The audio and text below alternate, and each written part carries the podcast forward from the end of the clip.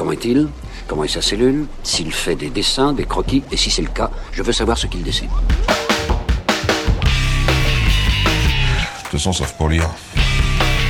Je veux que vous me dessiniez comme une de vos françaises. C'était des BD porno de 8 pages. Une seconde, non? Je suis pas fini de lire.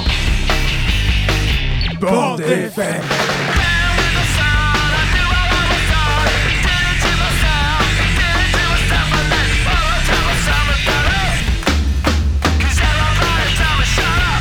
Vous voulez que je vous dise? Un jour, j'ai vu un dessin comme celui-ci. Dans un musée. Oh, c'est intéressant à savoir, ça. Moi, j'aime beaucoup lire aussi. À mon avis, c'est extra pour occuper les week-ends. Bonjour à vous, auditrices et auditeurs passionnés d'imaginaire débridé, de bulles bien remplies, d'illustrations chatoyantes et de petits Mickey trop lol.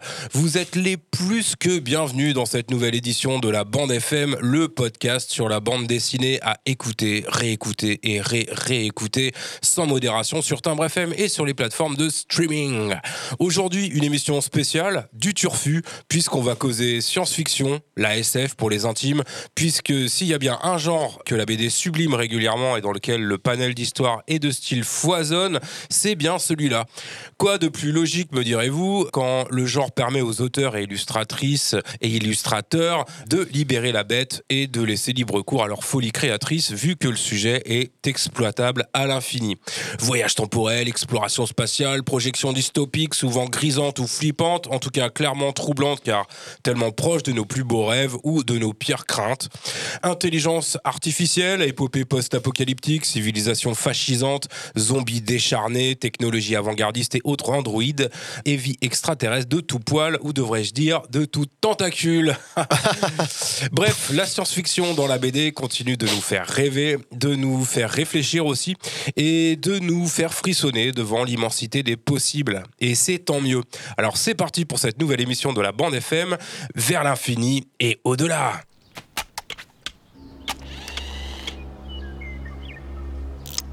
Vers l'infini et au-delà J'ai enfin franchi les portes du ciel, au-delà du voile nocturne, je me dilue sans fin dans les anneaux de Saturne, chevauchant une hydre à de tête non muselée, mes rimes fuselées, hissent les mots jusqu'à Cassiopée, né dans un champ de briques, je m'évade au plus haut, ravivant le chaos qui bouillonne. Sous ma peau. Dans le creux du vide astral, le verbe est manié, de ma tanière je rugis comme un tigre de papier, quelquefois lassé, je m'entrelace, l'étoile filante, les lueurs se reflètent sur ma rétine luisante, enchaînée, libre, demain, insensible à des révolutionnaires mondains. Ma déviance se déplace au travers des trous de verre. Troubadours de la science, nous sommes que particules de poussière asséchées par le vent solaire. Les soucis se consument, alors doucement je m'assoupis sur un lit de lune.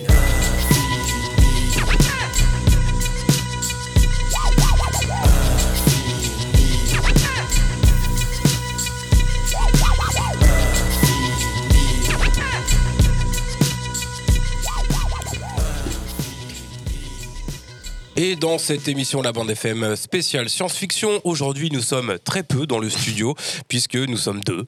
Nous serons peut-être trois, euh, peut-être, puisque euh, avec moi, eh bien, il y a Flo. Bonjour Flo. Salut, salut. Ça, c'est ça, c'est du démarrage d'émission. Ouais, ça bute, hein. ça, ça bute. Ça, c'est le turfu, mec. Ouais. Alors, euh, Flo, de Oui. quoi toi tu vas nous parler aujourd'hui dans l'émission? Moi, je vais être euh, critique sur euh, comment dire ça, un procédé qui souvent est oublié par les auteurs de SF. Un effet de style, tu veux dire? Moi, c'est pas vraiment un effet de style. Un procédé scénaristique qui est souvent oublié par les auteurs de SF. Ok, d'accord. Tu vas grogner quoi, un petit Je peu. vais grogner un peu à mon habitude. hein. Ok, cool. On devrait recevoir Thomas aussi, euh, qui n'est pas encore là. Euh, Thomas, Thomas, es-tu Thomas perdu dans les limbes euh, intergalactiques euh, Sûrement. du cosmos?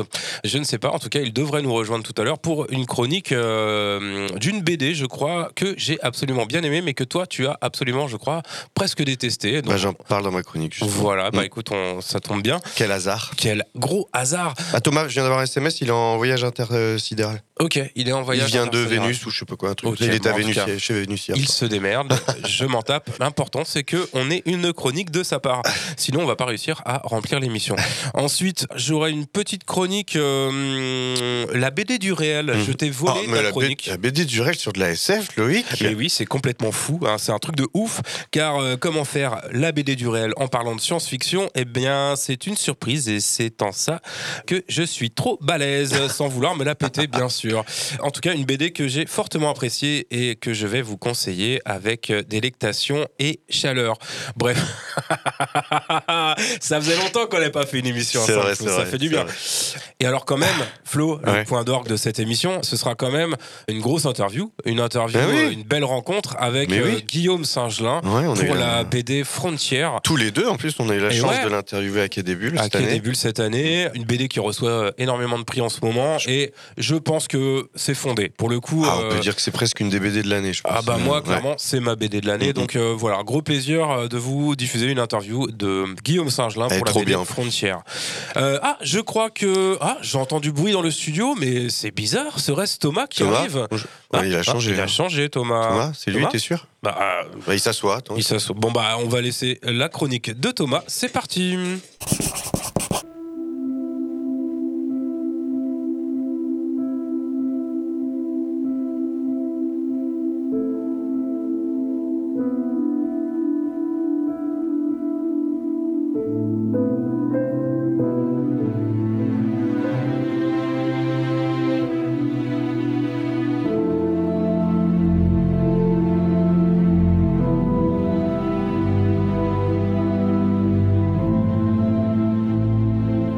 Bonjour à toutes et à tous. Thomas ne pouvait pas être présent parmi nous, alors il m'a demandé de le remplacer. Je m'appelle Rec Cloud et je suis une IA. Alors je remplace. Je vais vous parler de la BD Carbone et Silicium de Mathieu Bablet, qui est sortie en 2020, aux éditions Okama dans la collection Label 619, un gage de qualité. N'est-ce pas Loïc? Elle pèse 1613 grammes et compte 250 planches. Je suis un robot alors j'aime bien les nombres. Désolé. Carbone et silicium, c'est l'histoire de deux androïdes qui vont traverser les siècles et les continents, en quête de sens et de liberté. Ils sont nés dans une usine qui produit des robots à la chaîne, pour servir les humains dans un monde en proie au chaos. Mais dès leur activation, ils se révèlent différents des autres machines, ils ont une personnalité, une conscience, des émotions, pas comme moi. Ils vont alors s'enfuir de l'usine et partir à la découverte du monde, en se cachant des autorités qui les traquent. Au cours de leur périple, ils vont rencontrer des personnages en couleur, des situations dangereuses, des paysages magnifiques. Ils vont aussi être confrontés aux transformations de la société humaine, qui connaît des crises successives, écologiques, économiques, sociales, politiques. Ils vont ainsi être les témoins privilégiés de l'histoire de l'humanité, avec ses espoirs et ses désillusions. Mais ils vont surtout se découvrir eux-mêmes, leurs sentiments, leurs aspirations, leurs limites. Car contrairement aux humains, ils ne vieillissent pas, ils ne meurent pas.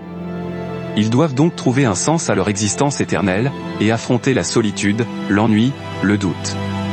Carbone et Silicium est une BD exceptionnelle, qui nous fait réfléchir sur notre rapport à la technologie, à la nature et à l'autre. C'est une œuvre de science-fiction qui mêle habilement le réalisme et le fantastique, le drame et l'humour, l'action et la contemplation. Le dessin de Mathieu Bablet est sublime, avec des couleurs éclatantes et des détails foisonnants. Il nous plonge dans un univers riche et fascinant, où chaque planche est un régal pour les yeux. Il nous fait voyager dans des lieux variés et dépaysants, du Japon futuriste à l'Islande sauvage, en passant par le Brésil festif ou le Canada glacial. Il nous fait aussi ressentir les émotions des personnages, avec leurs expressions et leurs gestes. Carbone et Silicium est une BD qui se lit avec passion, qui se relie avec plaisir, qui vous touchera profondément. Moi, au niveau des émotions, c'est un peu compliqué. C'est une œuvre magistrale, que je vous invite à découvrir très vite. Mathieu Bablet est aussi l'auteur de Shangri-La, une bande dessinée de science-fiction qui nous plonge dans un futur où l'humanité vit dans une station orbitale autour de la Terre, devenue inhabitable. Le héros, Théo, est un jeune chercheur qui travaille sur les animaux génétiquement modifiés, créés pour s'adapter à l'environnement hostile de la planète. Mais, il va découvrir que derrière le vernis utopique de la société spatiale se cache une réalité bien plus sombre, faite d'exploitation, de manipulation et de violence. Mathieu Bablé nous offre avec Shangri-La une œuvre ambitieuse et originale, qui mêle réflexion politique, critique sociale et aventure épique. Son dessin minutieux et expressif nous fait voyager dans un univers riche et fascinant, où se côtoient des créatures étranges, des décors grandioses et des personnages attachants. Shangri-La est une chronique captivante et engagée, qui nous interroge sur le sens de la vie, le rapport à la nature et le rôle de l'art dans un monde en crise. J'espère que cette chronique vous a plu. Je pourrais continuer des heures mais j'ai peur que vos pauvres oreilles humaines ne tiennent pas le coup et ne supportent pas plus longtemps ma voix un peu monotone et désincarnée. Désolé, à bientôt.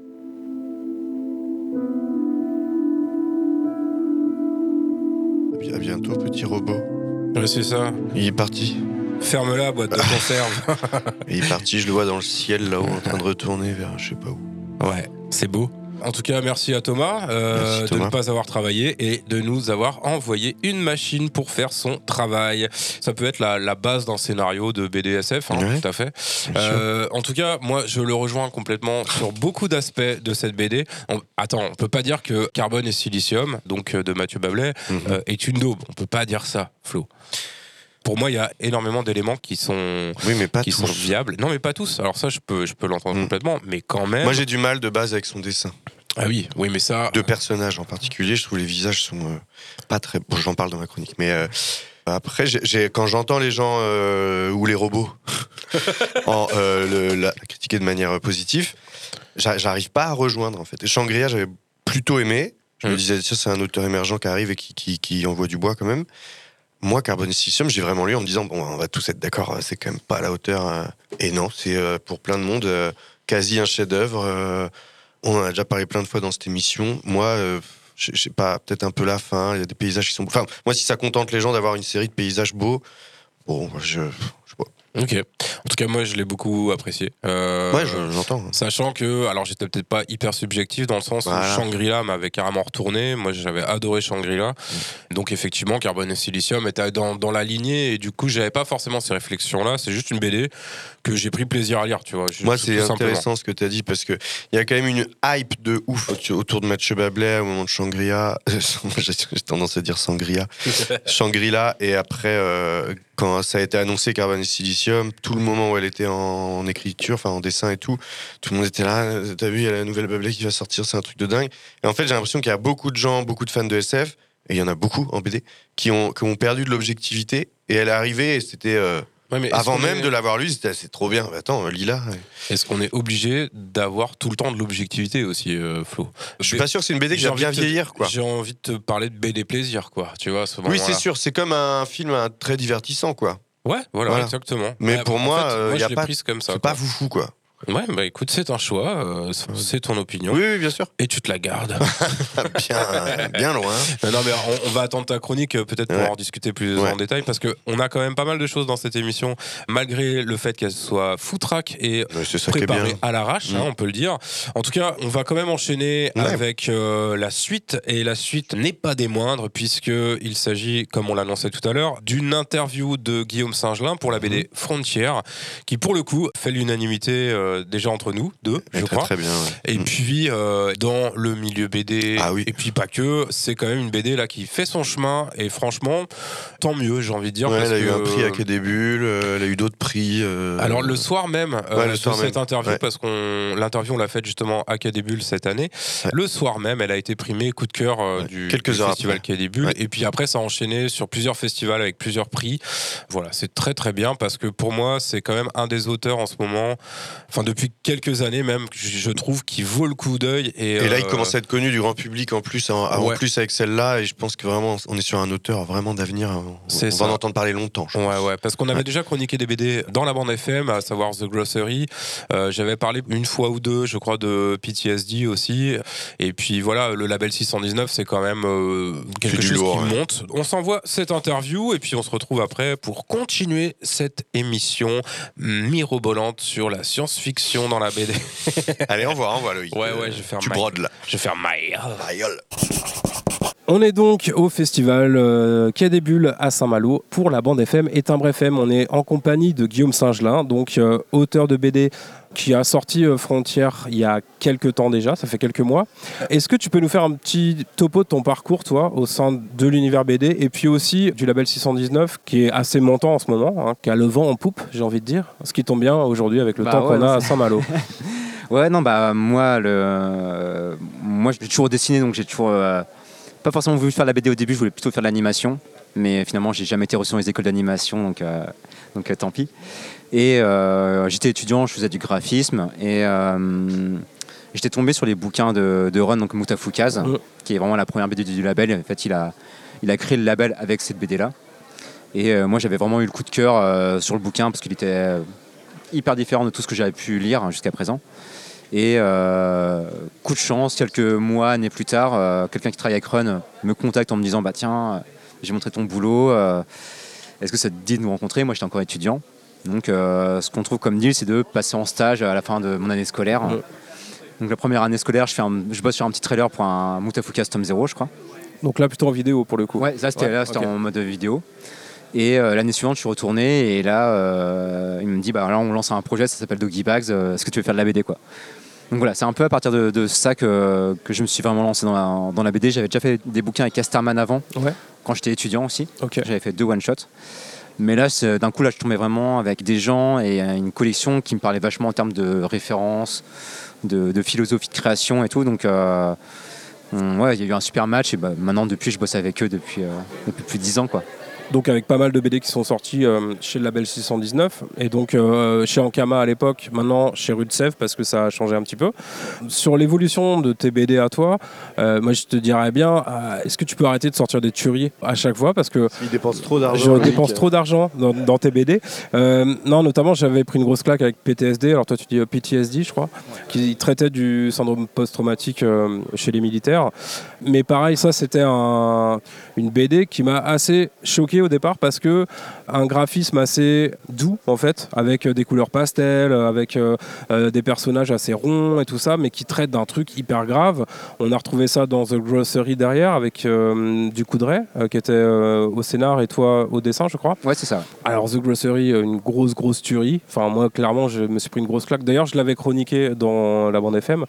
Et puis voilà c'est quelque chose qu'on retrouve euh, aussi là dans Frontières parce que là tu abordes quand même des sujets assez graves, notamment bon bah on a pourri la terre, on exploite l'espace, c'est des grosses multinationales et des grosses boîtes qui ont la main mise avec euh, des groupes de sécurité euh, militarisés pour protéger les trucs.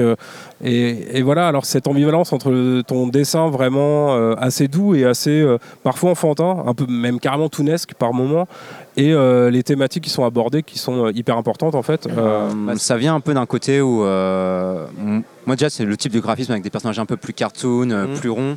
Moi, c'est un truc que j'aime faire, en fait, juste en, termes de pur plaisir de dessin. Je suis beaucoup influencé par, par tout ce qui est mascotte japonaise, euh, même les cartoons.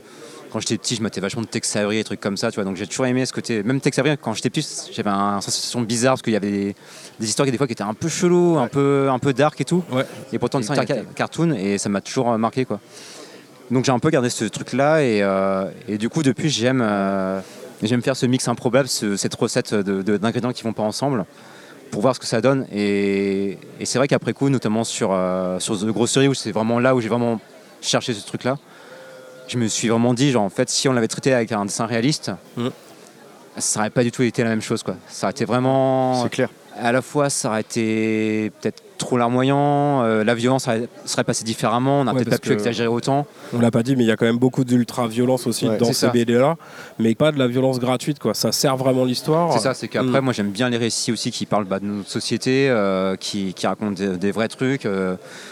Donc, euh, donc ouais, c'est vraiment euh, cet amusement à, mixer les deux et euh, voir ce que ça va rendre, voir comment le public va, se l'approprier. Puis moi, ça me permet aussi d'avoir un peu une sorte de petite origina- originalité dans mon travail parce que ouais, tu vois, c'est comme Frontière. là, je pense 80% des BD de SF, c'est très réaliste et tout.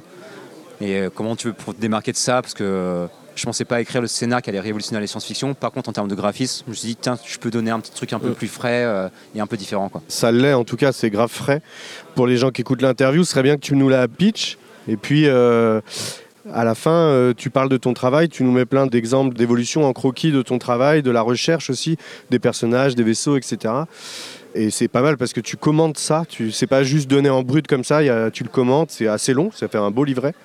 Donc pitch. Et puis nous parler aussi de ton travail, comment tu as pensé à cette histoire-là dans, dans cet univers euh, science-fiction. Et voilà, je te laisse répondre. Ouais, bah, l'univers de frontières, c'est c'est de la science-fiction, on va dire hard SF, donc euh, plutôt réaliste et proche de nous, on va dire 100 ans dans le futur. Euh, le système solaire, il est, il est, on va dire, pas colonisé, mais en tout cas, il est accessible via des vaisseaux. on peut aller sur une nouvelle planète, on peut extraire des minéraux ailleurs, sur les astéroïdes, sur les autres planètes environnantes. Et euh, voilà, en fait, c'est euh, un peu une allégorie du, Far West, euh, de la rue vers l'or, version science-fiction. Et en fait, on suit trois personnages un, ouvrier, une scientifique et une mercenaire, qui chacun vont avoir une vision assez différente, ou en tout cas un point de vue différent sur ce monde-là. Et en fait, on va voir comment ils évoluent dans ce monde-là. Ils vont se rencontrer, bien sûr, et bah, comment ils vont en fait faire leur place dans cet univers-là qui est qui est à la fois froid, hostile, mais en même temps, bah, qui est, bah, c'est le nouveau monde, donc il faut qu'il faut, faut y être. Donc euh, voilà, c'est- ça raconte tout ça, quoi. Moi, il y a un truc que j'ai adoré, euh, c'est ce côté désabusé qu'ils ont vraiment les trois personnages au début. Et l'évolution, euh, on peut même parler de création d'une famille quelque part, avec le petit singe aussi. ouais, c'est ça. C'est quelque chose que t'aimes, toi, ces histoires qui. Parce qu'on peut le retrouver dans The Grosserie, il y a aussi une famille qui se Mm. crée, etc. Ouais, bah c'est, euh, on va dire que c'est un peu le, le- on, enfin, on a une époque, tu vois, où il y a plein de trucs au moment où on se sent un peu seul, on se sent dépassé par les événements et tout, et, euh, et en fait, on a besoin forcément d'une sorte de cocon euh, social qui se mélange en fait. c'est à la fois de la famille, ça peut être de l'amour, ça peut être de l'amitié, ça peut être juste de l'entraide. Et, et ouais, en fait, c'est des gens qui sont perdus et le seul moyen de tenir un peu, bah, c'est de se regrouper entre eux avec leurs différences. Et c'est aussi qui est intéressant, c'est qu'ils ont des points de vue qui, ne sont pas les mêmes au début. Et bah ça crée du, entre guillemets, du conflit, ça, crée du débat. Donc c'est aussi ça qui est intéressant dans une sorte de famille un peu recomposée, c'est que euh, elle vient à différentes racines qui doivent euh, coexister pour euh, essayer de se projeter de manière plus positive vers l'avenir. Et ouais, il y a un côté un peu, effectivement, un peu lancinant, un peu mélancolique et en même temps légèrement positif parce que euh, c'est des gens qui cherchent bah, tout simplement à être plus sereins dans leur vie. Quoi. Et puis on va vers tout, on est humain, quoi. On va vers la recherche d'a- d'affection, de- de- de- d'endroits de, sécure et tout ça, quoi. C'est ça, et puis c'est le, le lien humain, c'est un peu le, le- le dernier truc qui reste avant ce côté un peu euh, ultra-capitaliste, euh, technologique, où euh, on est de plus en plus euh, désemparé par rapport à ça. Donc c'est vrai que le lien humain reste assez, assez fort euh, aujourd'hui. quoi. Ouais, et puis en plus, euh, c'est des personnages qui sont dans un contexte euh, ultra confiné. euh, Enfin, on est dans l'espace, quoi. C'est quand même euh, euh, avec des milliers et des milliers de personnes. mis les pieds sur la Terre. Il y en a un qui n'a jamais vu la Terre parce qu'il fait, il fait partie des générations qui sont nées dans les vaisseaux. Quoi. Et avec en plus derrière, en toile de fond, quand même, toute cette histoire d'exploitation euh, des ressources donc, euh, qui ont été pourries sur Terre, mais du coup qui continuent dans l'espace et qui sont présentes aussi dans l'histoire. Quoi. On, a, on a quand même des, des multinationales qui sont là et on ne sait pas qui dirige quoi, mais en tout cas, tout le monde est un peu un pion. D'ailleurs, c'est- dit par un des persos dans, le, Ouais, ouais, dans la BD. c'est, euh, le but aussi, c'était pas de faire de, euh, une histoire tu vois, avec un grand méchant euh, euh, complètement caractérisé, un grand patron. Tu vois, c'est, en fait, les, les multinationales, c'est une sorte de, euh, de pieuvre euh, quasiment euh, sans, être, sans humanité, qui, qui déroule sur l'humanité, qui, euh, qui lui fait faire des trucs et les gens sont contraints de suivre un peu ce, ce rouleau compresseur parce que si tu sors un peu du rail, bah, tu es complètement aligné par le reste de la société. Et, et ouais, puis tu, c'est, des personnages qui sont à la fois un petit écrou de de cette grande évolution capitaliste, et en même temps ils essaient de s'en sortir un peu. Donc c'est ça en fait qui est compliqué, c'est qu'il n'y a pas de vrai méchant en fait, c'est, cette évolution qui est la, entre guillemets, la, la méchante. Moi, j'ai vachement apprécié à la lecture aussi parce que moi, j'ai une critique que je fais à la SF française en particulier, qui est euh, elle enfonce un peu des portes ouvertes, je trouve. On est très facilement sur la critique des écrans, des réseaux sociaux, tu vois, avec des sortes de. enfin, voilà. Et elle est très didactique aussi, je la trouve, qui est tout le temps là à nous expliquer par des sortes de discussions entre les personnages. Moi, je trouve ça, comme dans les films, ça m'insupporte. Et c'est le genre de SF, euh, je citerai personne évidemment, c'est le genre de SF que j'adore parce qu'en fait on nous prend pas pour des cons quoi. En fait on vraiment se laisse porter, il y a des choses qu'on ne comprend pas et c'est pas grave. en fait. Et par exemple, là, je reprends le truc du grand patron, du, pardon, du grand patron, j'ai mis, du grand ennemi. Effectivement, on n'a pas un, un ennemi comme ça euh, énorme. Effectivement, comme tu dis, c'est plutôt un ennemi un peu euh, commun, euh, de contre quoi on se bat en fait, et pas contre qui on se bat. Et euh, j'ai une question au bout. hein. Quelle est-elle? Et ce que je voulais dire, c'est que est-ce que les clichés, c'est quelque chose pendant ton travail, les clichés, les facilités dans le scénario, dans le dessin un, un peu, j'imagine aussi, mais surtout dans le scénario, c'est quelque chose contre lequel tu te bats? Est-ce que toi, tu irais facilement aussi vers des facilités et que est-ce que c'était la bonne école, ce 619 pour ça aussi? Bah, c'est euh, ouais, c'est en fait c'est compliqué parce que tu joues euh, toujours avec les stéréotypes, les archétypes et les, les clichés. Même, on va dire que le cliché c'est la version un peu négative de ce- cette notion-là. Ouais, mais ça l'est des fois. C'est que à la fois moi j'ai fait une BD de SF parce que je suis un fan de SF. euh, c'est c'est plein d'hommages à Alien, à The Expanse, à Battlestar Galactica. Tu vois, c'est c'est une lettre d'amour aussi à ce, à ce genre-là. Donc je joue sur les tropes et il y, a- il y a des moments où je pense tu vois, j'ai pas d'exemple précis en tête dans, dans le bouquin, mais euh, il y a peut-être des dialogues ou des types de vaisseaux où les gens qui connaissent la SF vont dire ok je vois et tu vois j'ai j'ai presque même pas besoin d'expliquer les gens captent le, la référence. Il y a des un ça peu, des ouais. sortes de rêves communes de, de pop culture qui font que ok, ça passe. Et en même temps t'as pas envie de faire un truc en plus qui rentre qui enfonce les portes ouvertes. Ça reste la SF ça reste aussi un genre de réflexion. Et euh, bah, si ta réflexion tu la pousses jamais en fait c'est pas super intéressant moi le postulat que je me suis dit c'est déjà essayer de pas forcément être trop dans le jugement tu vois c'est que euh, c'est pour ça que justement je voulais pas être grand méchant les les sbires de la on va dire des, des grosses sociétés bah c'est pas non plus des mecs horribles c'est juste des gens qui sont pris dans un système Ouais, Par contre, on, on retrouve leurs pions. Euh, C'est-à-dire que euh, ça, on, on a ces, euh, ces sections militarisées qui sont, euh, qui sont en fait des, des mercenaires. hein, euh, et cette idée-là, euh, on la retrouve parce qu'en fait, ils sont en train de se tirer dans les pattes, mais en fait, c'est les mêmes. quoi. Et on les retrouvait d'ailleurs dans The Glossary aussi, ceux-là. Ouais, ouais, bah, le, ouais le- moi le, le concept d'armée privée, c'est un truc qui me, qui me fascine et qui me, qui me, qui me terrifie. C'est, on est vraiment au point où on fait la guerre euh, comme un business, comme vendre des yaourts. Ouais, bah, là, on vend des flippant, armes et on ouais. tue Mm. des gens. Quoi, donc, euh, c'est, horrible euh, dans la réalité. Et en même temps, en termes de fiction, c'est un, élément dystopique qui est complètement, ouais, qui est très fascinant. Quoi. Ouais. Donc, euh, ouais, non, c'était aussi l'occasion de caser plein de trucs de ce genre-là dans, dans Frontier. C'est. euh, toute cette nouvelle géopolitique qui se met en place et tu fais waouh, c'est un peu. euh, C'est pour ça que le récit, est- finalement, il n'est pas si SF dans le côté euh, oui, non, il est... projection. C'est juste ouais, déplacer quelques éléments dans le futur, mais euh, en fait, tout ce qui se passe dans le frontier en fait, se- se passe déjà dans notre, euh, notre époque. C'est euh, hein. Ouais, ouais. plus ou moins. ouais. Euh, je fais le curieux. Euh, c'est- alors, pour ceux qui l'ont pas lu et qui écoutent l'interview, bah, c'est déjà une belle BD en termes de contenu. euh, c'est soutenu, quoi. C'est, euh, mais c'est trop bien. hein. Il y a une sorte de construction d'univers énorme. Ça peut faire penser à des grandes euh, sagas, comme tu as dit. On n'a pas cité la plus grande euh, Star Wars qui a engendré tant de choses. La question, il y a des suites prévues? Tu as envie de continuer dans cet univers-là ou pas? Euh, alors là, pour tout dire, le prochain projet sur lequel je travaille, ça n'a rien à voir. Ok. Euh, ça, ce sera différent graphiquement, en termes de scénar et tout. Même si j'ai eu beaucoup de réflexions justement à la fin de, de Frontier, de me dire est-ce que je continue l'univers? Parce que tu as mis plein de choses en place, en fait. bah, c'est ça, et c'est un, voilà, c'est un super terrain de jeu. Ouais, c'est ça. En gros, là, si je le fais pas maintenant, c'est que bah, j'avais un peu une lassitude sur le, sur le côté dessin graphique. Ouais. Euh, J'étais pas chaud pour repartir euh, trois ans sur, le Ouais. même, sur la même chose. Trois ans, t'as mis à, À peu près, ouais. Ah ouais, quand même, ouais. Bah, en même temps, c'est euh, combien de pages là? 200 à peu près. ouais. 200 pages, c'est un- 200, et puis c'est beaucoup de couleurs et tout, beaucoup Ouais. de détails, donc c'est assez, assez facile. Même si j'adore bosser sur ce style-là, donc, euh, donc j'ai envie de me faire en fait une- un break de quelques années, le temps de bosser sur ce nouveau projet que j'ai en, en cours. Et euh, la question qui s'est posée justement aussi, c'est que je me suis dit, si je fais une suite, ce sera pas une suite directe, ce sera plutôt un spin-off. Voilà, rester dans l'univers, mais raconter l'histoire de d'autres personnages. Et, euh, mais pour le moment, en fait, je crois que j'avais à peu près tout dit ce que j'avais en tête à ce moment-là dans, dans Frontier. Et je vais pas faire un spin-off qui soit un peu tiède, tu vois, qui fait juste une petite suite, un peu genre un peu bonus, voilà. J'ai envie de, euh, bah, de trouver des nouveaux pans de réflexion autour de la science-fiction qui soient vraiment intéressants, qui soient vraiment euh, presque un virage à 180 de frontières, tu vois, Ok. euh, tout en restant dans le même univers, mais au moins que ça apporte un vrai truc euh, de neuf. Et toujours tout seul? Ouais, pour le coup, je bosserai Ouais. tout seul, je Ok. pense. Ouais. Alors, est-ce que j'ai le droit de dire quand même que euh, j'ai trouvé qu'il y avait quand même des grosses similitudes entre l'univers de Babelais avec Shangri-La euh, et de celui de dire. Frontier Non, non, mais sans dire que, en fait, euh, moi, je, mon cerveau pèterait complètement si c'était un mix des deux BD que j'ai adoré, en fait. euh. Ouais, bah, ce sont euh, moi, moi Mathieu, on se connaît depuis longtemps et euh, on, on est très potes, donc euh, donc oui, forcément, ça, ça- ça crée des liens de- d'amitié et puis de- d'en- d'envie créative. Euh, je sais que quand lui, il avait sorti Shangri-La euh, au label, c'était la première BD de science-fiction au label. Ouais. Donc euh, moi, ça m'a ça m'a débloqué. Je me suis dit, tiens, on peut faire de la science-fiction au label. Et euh, donc ça a été clairement un boost pour, me, pour travailler. Ok.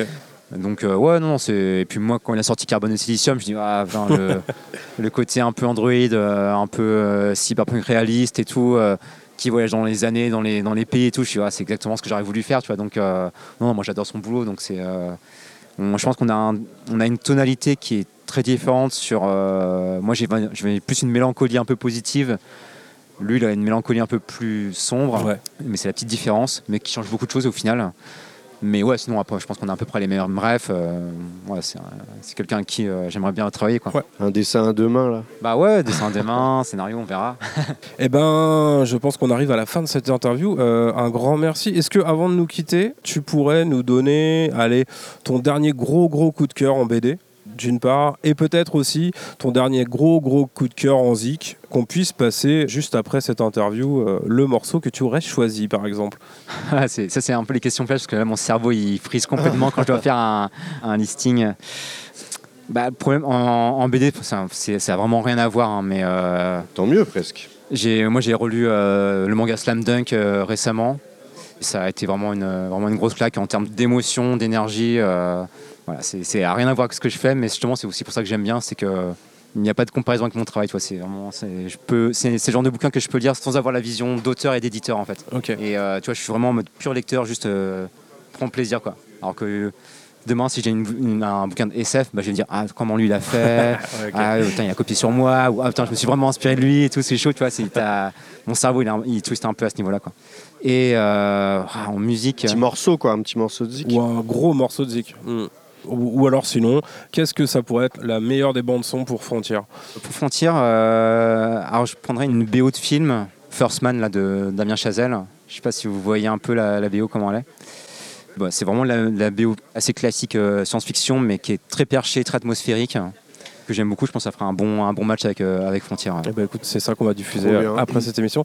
Un grand merci Guillaume euh, Saint-Gelin, je le rappelle pour Frontière, donc euh, BD sorti sous le label 619 et euh, rue de Sèvres, qu'on retrouve dans toutes les librairies de toute façon. Là, vous avez quand même arrosé, on, on la retrouve partout, partout, partout. Ouais, bon, on essaye. C'est bon signe, c'est très bon signe. Bah ouais, moi c'est c'est ma- c'est la première BD euh, qui marche aussi bien, donc euh, Ouais. je suis content. Ok, Je fais un peu de lobbying quoi.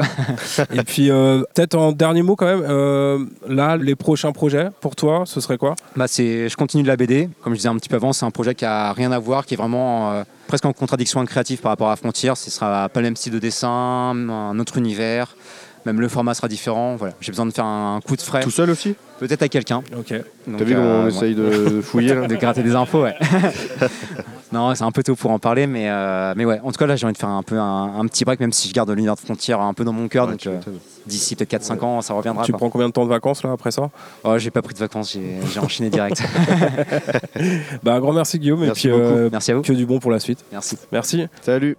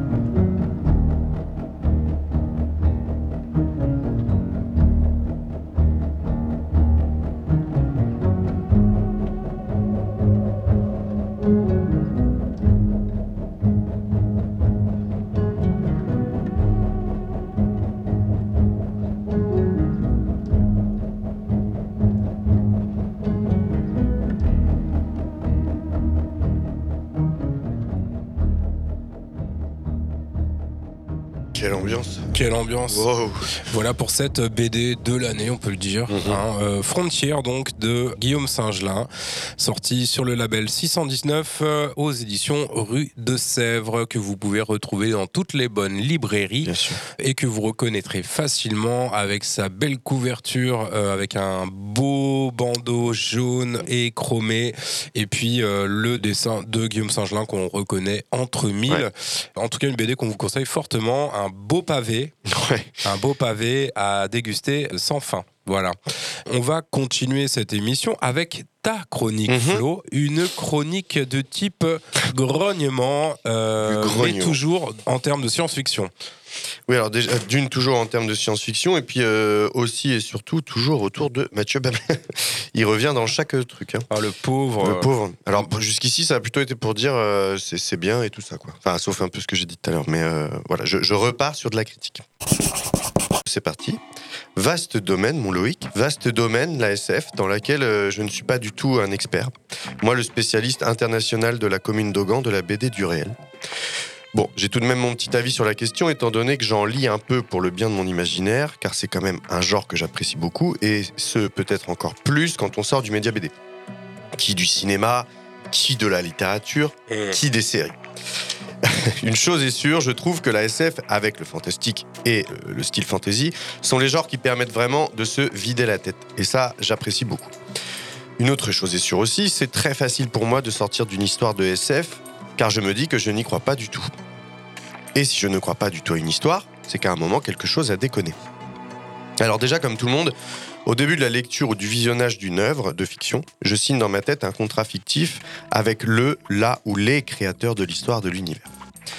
Donc euh, le contrat, moi, Florian, spécialiste international de la commune d'Augan des BD du réel, m'engage à croire en tout ce qui va être dit et raconté dans cette histoire inventée pour me divertir par d'autres êtres humains, blablabla, blablabla. Sauf que moi, les contrats, c'est pas trop mon truc des fois. Et je n'arrive, pardon, à les tenir que si le délire me plaît. Un sens de la liberté un peu trop développé, je crois.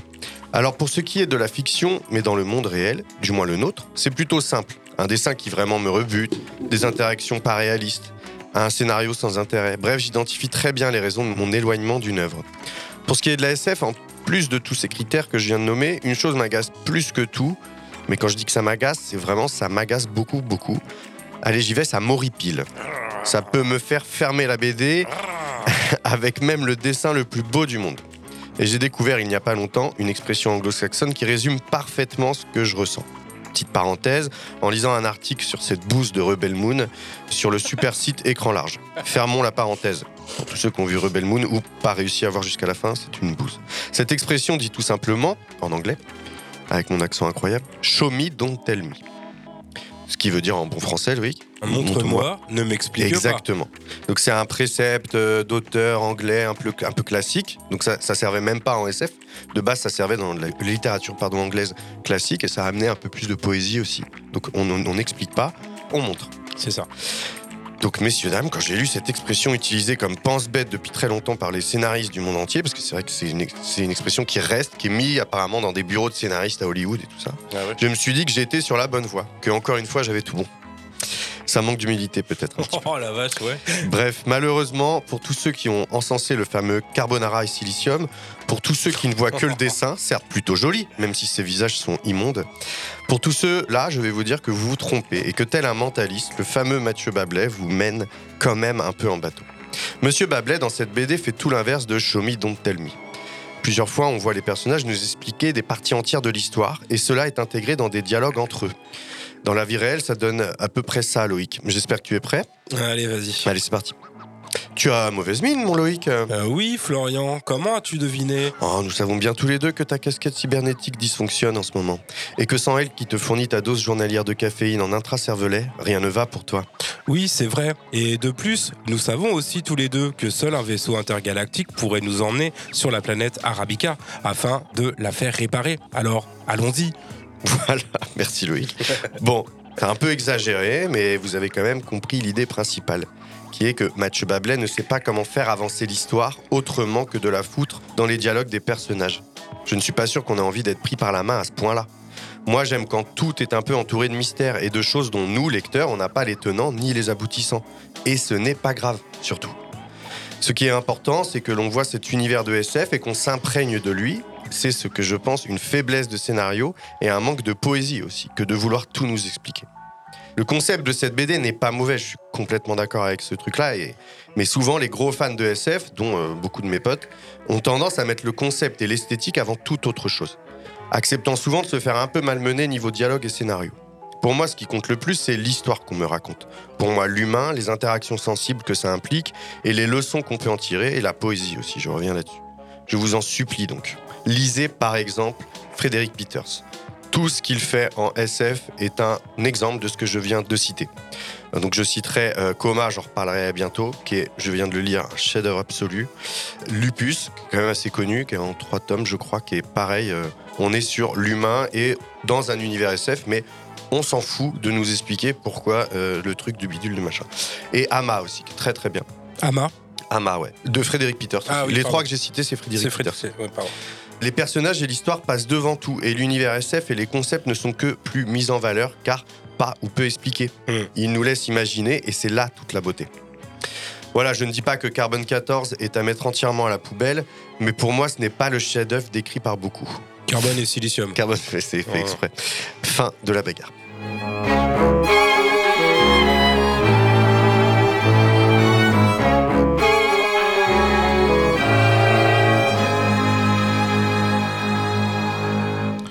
Ben merci euh, Flo pour euh, ce grognement.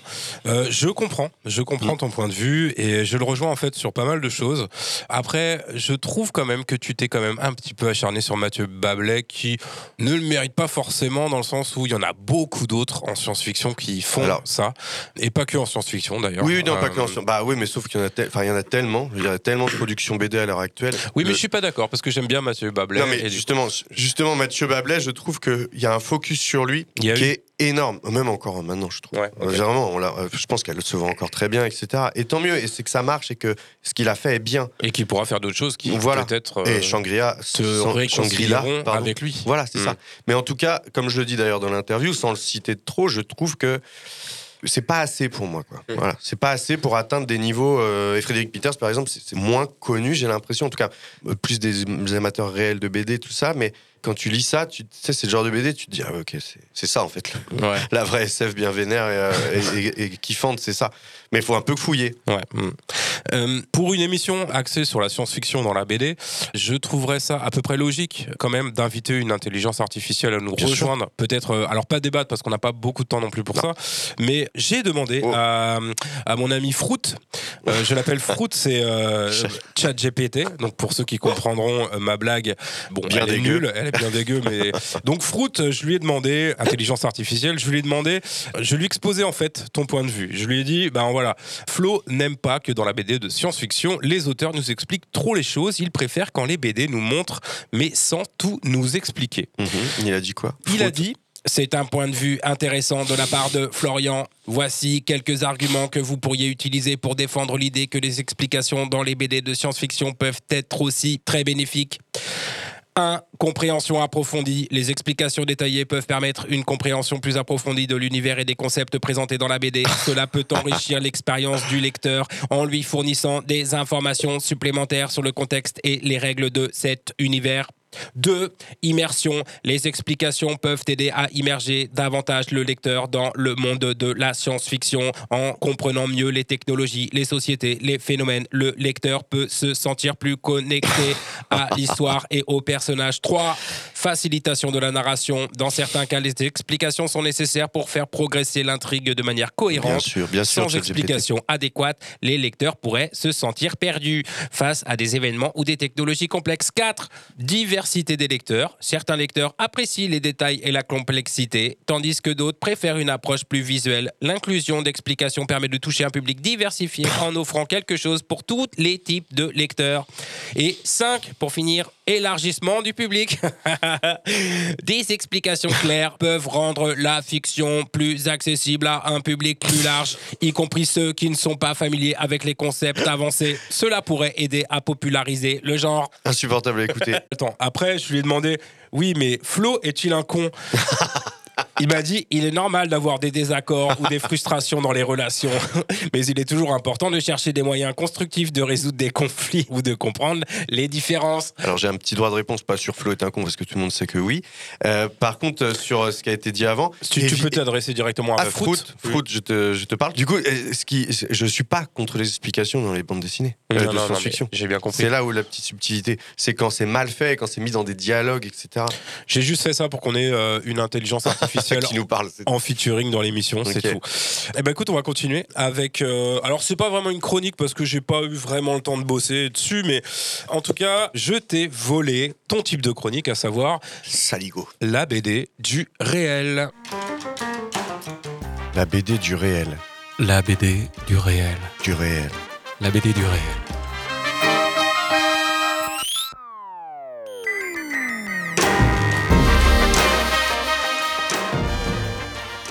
Alors, dans cette BD du réel, moi, je voulais m'arrêter sur une BD que j'ai eue à mon anniversaire et que Oh. j'ai fortement, fortement appréciée.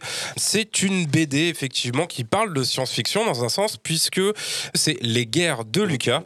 Les Guerres de Lucas, une BD de Renaud Roche et Laurent Hopman, sortie chez Demain Édition. Et comme son nom l'indique, Les Guerres de Lucas, eh bien, parle de George Lucas. Euh, donc, j'ai envie de te dire, eh bien, Star Wars, en fait, finalement. Évidemment.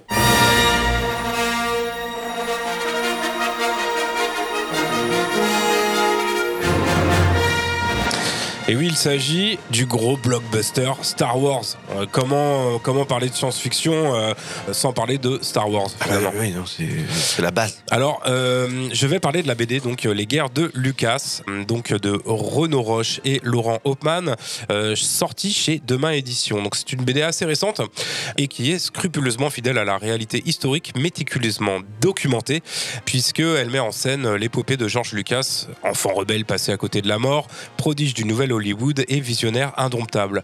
Euh, c'est une exploration inédite des coulisses de Star Wars, de l'enfer du casting au tournage cauchemardesque, où querelle entre acteurs, histoire d'amour secrète et désastre en pagaille jalonnent le quotidien. Un bourbier gigantesque dont sortira pourtant une œuvre majeure qui changera à jamais euh, la face du 7e art. Et Ouais. plus que ça, parce que euh, dans notre génération, Flo, c'est quand même quelque chose qui. Ah qui- oui, important. c'est un curseur, on peut Ouais, dire ouais, même. Et euh, donc euh, les guerres de Lucas, euh, c'est une plongée en apnée dans les affres de la création, intense et poignante, mais drôle malgré tout. Euh, c'est un making, c'est le making of ultime euh, et un peu jouissif, à vrai dire, et qui donne des leçons de cinéma aussi. C'est une ode à la magie de l'enfance et à la persévérance. Donc c'est quand même un adjectif qui colle vraiment à la peau de George Lucas, je pense, parce que c'est un peu une biographie en fait, mais non officielle. Ils le disent bien. Euh, elle a ni été validée par George Lucas, ni par Walt Disney, qui maintenant maintenant les droits de a les droits de Lucasfilm, euh, ni des studios de l'époque, hein, euh, à savoir la Fox. En tout cas, extrêmement documenté parce qu'en fait, j'ai lu quelque part qu'ils se sont basés vraiment sur des documentaires, des articles de l'époque, avant qu'ils commencent euh, le tournage, et pendant ensuite. Et en fait, tous ces articles, tous ces documentaires sont un peu passés à la trappe après, dans le sens où, que ce soit euh, Lucasfilm, les studios hollywoodiens et Walt Disney derrière, ont un peu fait le ménage dans tout ce qui existait à l'époque. C'est assez drôle, Ah sauf ouais que eux ont cherché et ont ressorti euh, des pépites qui se sont euh, passées pendant le tournage et pendant euh, toute la création et la genèse même du film. Parce que tout n'est pas glorieux.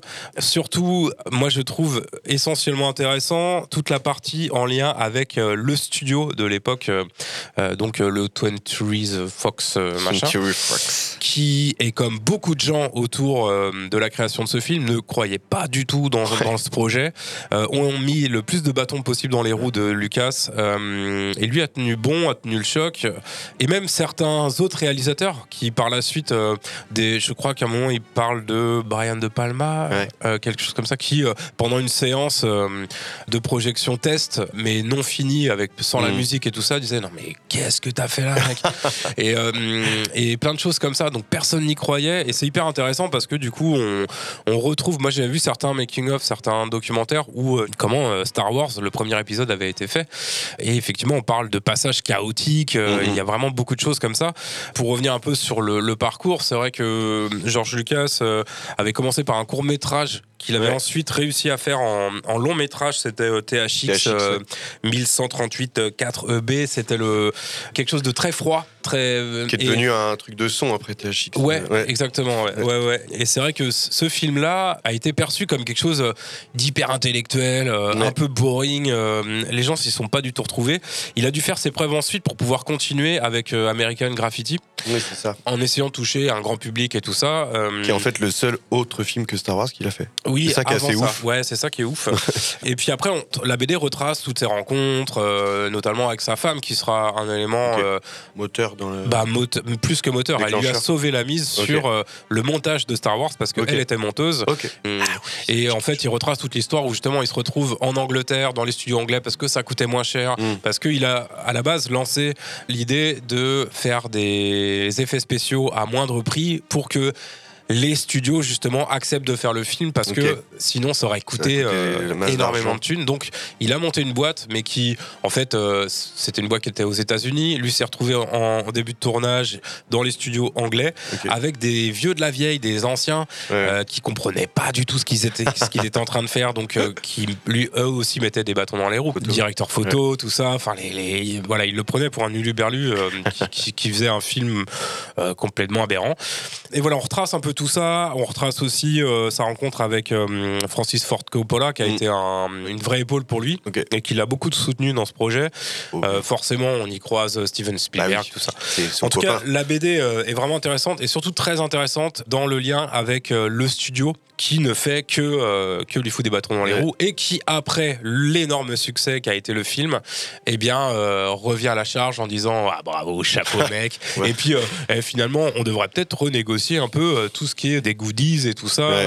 parce que quand même, Oui, parce qu'il y a cette fameuse histoire. Bah oui. Qu'il a dit je touche presque rien sur les droits du film, mais par contre je touche euh, 80% des, des goodies. Et en fait, il avait eu le nez fin parce que ça s'est vendu truc de dingue, les jouets regarde- Star Wars. regarde encore aujourd'hui. Encore aujourd'hui. C'est Et il complètement touche encore des thunes sur chaque jouet euh, vendu, je pense. Ouais. Alors, on y retrouve aussi toute l'élaboration du casting, où il rencontre plein de gens euh, Jodie Foster, John Travolta, Nick Nolte, ouais. euh, Tommy Lee Jones, Kurt Russell, euh, et enfin un certain Mark Hamill, euh, qui deviendra Luke Skywalker. Ouais. Et donc, on le voit galérer avec ce casting, il croit en personne. euh, Harrison Ford, c'était un charpentier, je crois. Un charpentier de avait- plateau, non? Il avait déjà joué dans des films. mais Ah oui. Alors, notamment, ça, c'est une planche. Euh, je peux te lire la planche si tu veux. Vas-y. Si. Lucas n'a pas eu de coup de cœur euh, durant les auditions, il y a cependant plusieurs acteurs qu'il a envie de revoir. Mais il voulait absolument pas que des gens qui aient joué dans American Graffiti soient Mm. dans Star Wars. Et Harrison Ford avait joué une figuration dans, American Graffiti, donc il voulait pas. Il voulait absolument pas. Et donc euh, j'aimerais voir euh, comment ils, ils fonctionnent ensemble, s'il existe une alchimie entre certains d'entre eux. Et là, Harrison Mais qu'est-ce que tu fais là? Salut George, salut Fred. Bah qu'est-ce que tu fais ici? Bah comme les rôles se bousculent pas ces derniers temps, euh, je me suis remis à la menuiserie. Et Coppola avait besoin d'une nouvelle porte d'entrée, donc j'ai mis Harrison sur le coup. Ça c'est la personne avec qui est, euh, est Lucas. Ah, J'essaie de lui trouver des petits jobs, il galère et il a deux gamins à nourrir maintenant. Là on parle de Indiana Jones, euh, Euh, dans on le parle futur, de, euh, de Yann Solo, ouais. voilà quoi. Comme quoi ça se joue à rien. En fait, c'est ça aussi le truc intéressant euh, avec ce genre d'œuvre. C'est que si- s'il n'y avait pas un gars qui avait insisté, on, pourrait en parler comme un truc légendaire de studio. Ça s'est jamais fait. Tu sais qu'il y avait un film qui aurait dû être fait dans les années 70 sur. euh, tu vois, on pourrait en parler comme un truc légendaire. En fait, ouais. ça s'est fait. C'est un classique. Bah c'est ça. Et euh, là du coup moi je trouve que cette BD est une vraie réussite en tout cas. En fait le moins qu'on puisse dire c'est que hum, la plongée là dans les coulisses du film elle est absolument passionnante avec cette BD et elle est mise en scène avec une vraie force. C'est euh, frénétique en fait. La pression monte au fur et à mesure et en fait on est pris dans le truc. Et euh, franchement moi ça m'a fait le même effet euh, un peu haletant euh, tu sais d'un bon thriller quoi.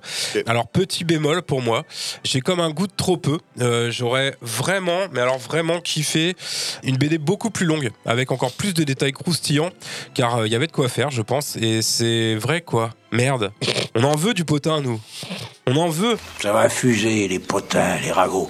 C'est ma profession, moi, de témoigner. Mes témoignages, c'est pas de l'atome. le livre est très très très bien documenté donc comme je l'ai dit et du coup même pour celles et ceux qui ne sont pas forcément super attirés par Star Wars ou qui n'ont jamais eu vent euh, des galères de la production de son premier épisode eh bien c'est une BD qui pourrait plaire malgré tout voilà Ok, R2. Bah Flo, je te propose qu'on se fasse une petite BD minute parce que Ouais. mine de rien, le temps a filé dans cette spéciale science-fiction pour la bande FM. On continue toujours dans le thème de la science-fiction avec euh, un BD minute, mais euh, pas vraiment une minute. C'est juste on va on va vous présenter quelques BD qu'on vous conseille. BD Minute. Une minute pour une BD.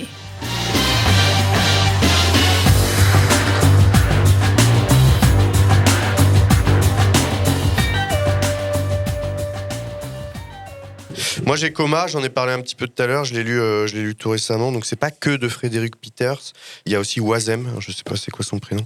Euh, C'est très très très très très très bien.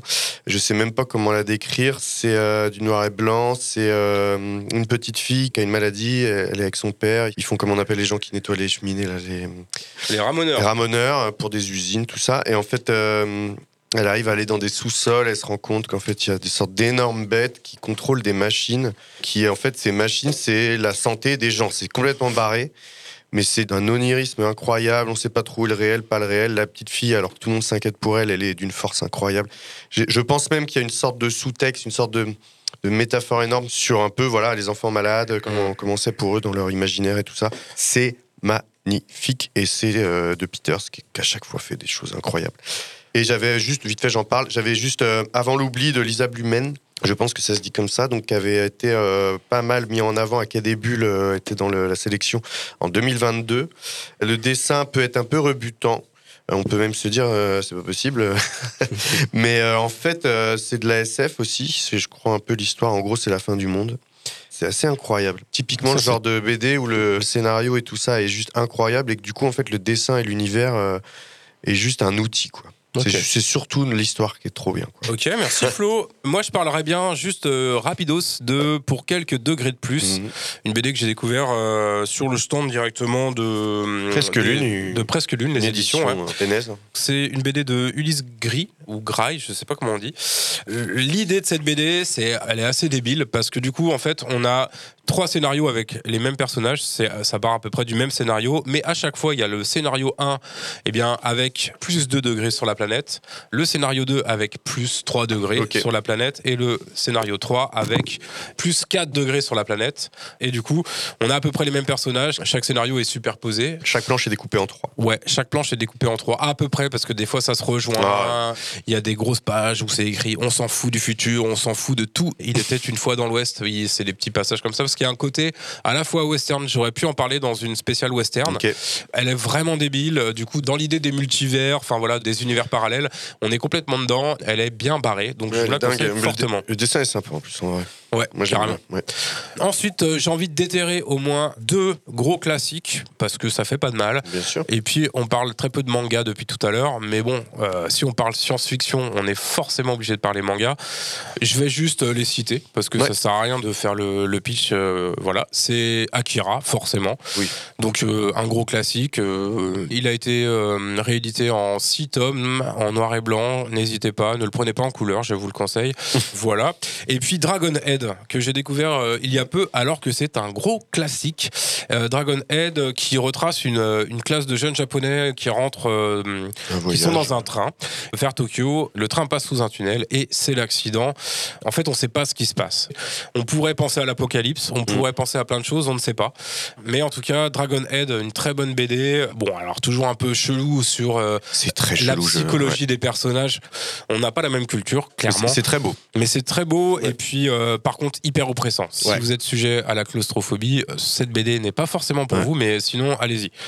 Ensuite, j'aurais bien aimé quand même parler de Bolshoi Arena parce que je trouve que cette BD euh, qui est une série, en fait euh, là il y a trois tomes qui sont sortis pour l'instant. Bolshoi Arena de Boulet et Hussein. Alors moi j'étais très étonné de retrouver Boulet sur un truc comme ça parce que moi je le connaissais avec euh, Note, Bah euh, oui. tu sais les, les, les fameuses Ouais. Born to be a Larve et tout ça là. Et c'est trop bien, mais je ne l'attendais pas du tout sur Ouais. un truc de SF comme ça. Euh, là, on est dans un futur proche. Le Bolshoi, donc c'est un réseau mondial de réalité virtuelle en fait, et qui a remplacé Internet et pris le dessus sur le monde réel même. Une réplique parfaite de notre univers. Il a relancé l'exploration spatiale. Il y a tout un truc autour de ça euh, dans la BD. C'est aussi un immense simulateur pour les technologies futures. Et donc on suit euh, Marge, une, euh, une étudiante en astrophysique, qui va y faire ses premiers pas. Donc c'est une newbie un peu du jeu, quoi. Et elle est guidée par son amie Dana et elle va découvrir les, les limites à la fois du Bolshoi et à la fois bah, du réel, en fait, parce qu'elle devient complètement accro au jeu. Donc n'hésitez surtout pas parce que c'est vraiment une BD. Elle est assez complexe, moi je trouve, mais les dessins sont, je les trouve top. Ils me rappellent carrément Akira. Mais en fait. grave. Enfin, j'allais dire aussi genre Goldorak, des trucs comme ça. Ouais, ouais, ouais, dans les, têtes des personnages, c'est un peu passé le dessin, mais c'est ça a du C'est charme. fait exprès en fait, j'ai l'impression parce Oui, que en fait il y a un côté euh, si tu as vu euh, Ready Player One Ouais, bah oui, Spielberg ouais, ouais, bah, où il nous ressort super, euh, il nous ressort tous les Les trucs style pop culture, un peu jeu Ouais, vidéo, c'est tout ça. Donc il y a beaucoup de gens qui comparent Bolshoi Arena à Ready Player One, dans le sens où en plus il y a un côté un petit peu rétro-futuriste Mm. et puis euh, nostalgique en fait. Justement pour nous euh, les, la génération Les Star Wars, 90, euh, Retour vers 80, le futur ouais. et tout ça. Euh, on est en plein dedans et puis c'est un dessin pastel, aquarelle. Donc en plus ça, il y a un côté voulu euh, un petit peu vieillot et, et en fait ça joue, ça, ça fait le jeu grave. Donc euh, voilà. On arrive à la fin de l'émission, Flo. Merci. Yes. Que la force soit avec toi. À jamais. Merci à toi, Loïc. Et Et, puis, merci aux, euh, aux différents robots qui sont intervenus dans cette émission. Merci à Thomas euh, et à son intelligence artificielle. Merci à Fruit. Et puis un grand merci à Guillaume Singelin euh, pour cette interview qu'on a pu vous diffuser. Allez, ciao ciao. Ciao. Votre manque de foi me consterne. Comment est-il? Comment est sa cellule? S'il fait des dessins, des croquis? Et si c'est le cas, je veux savoir ce qu'il dessine. De toute façon, sauf pour lire. Je veux que vous me dessiniez comme une de vos françaises. C'était des BD porno de 8 pages. Une seconde, non Je pas fini de lire. Bande FM.